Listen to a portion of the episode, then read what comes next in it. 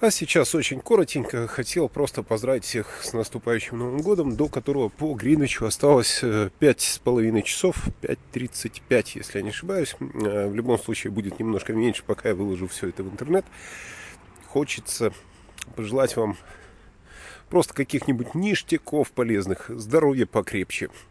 Ну, денежек, чтобы зарабатывали на любимых работах, э, чтобы все случилось хорошо в следующем году. И э, чтобы вы меня продолжали слушать, смотреть э, и всякое такое. А плюс еще хорошего, светлого, ясного, чистого неба над головой. Э, безвоенного, я бы так сказал. То есть, чтобы все было действительно хорошо. И просто удачи. Да, еще немножко вот так вот сверху, снизу, сбоку. Вот так. Всяких вам хорошестей и приятностей. Ну и как обычно, пока до следующего, э, до следующего раза.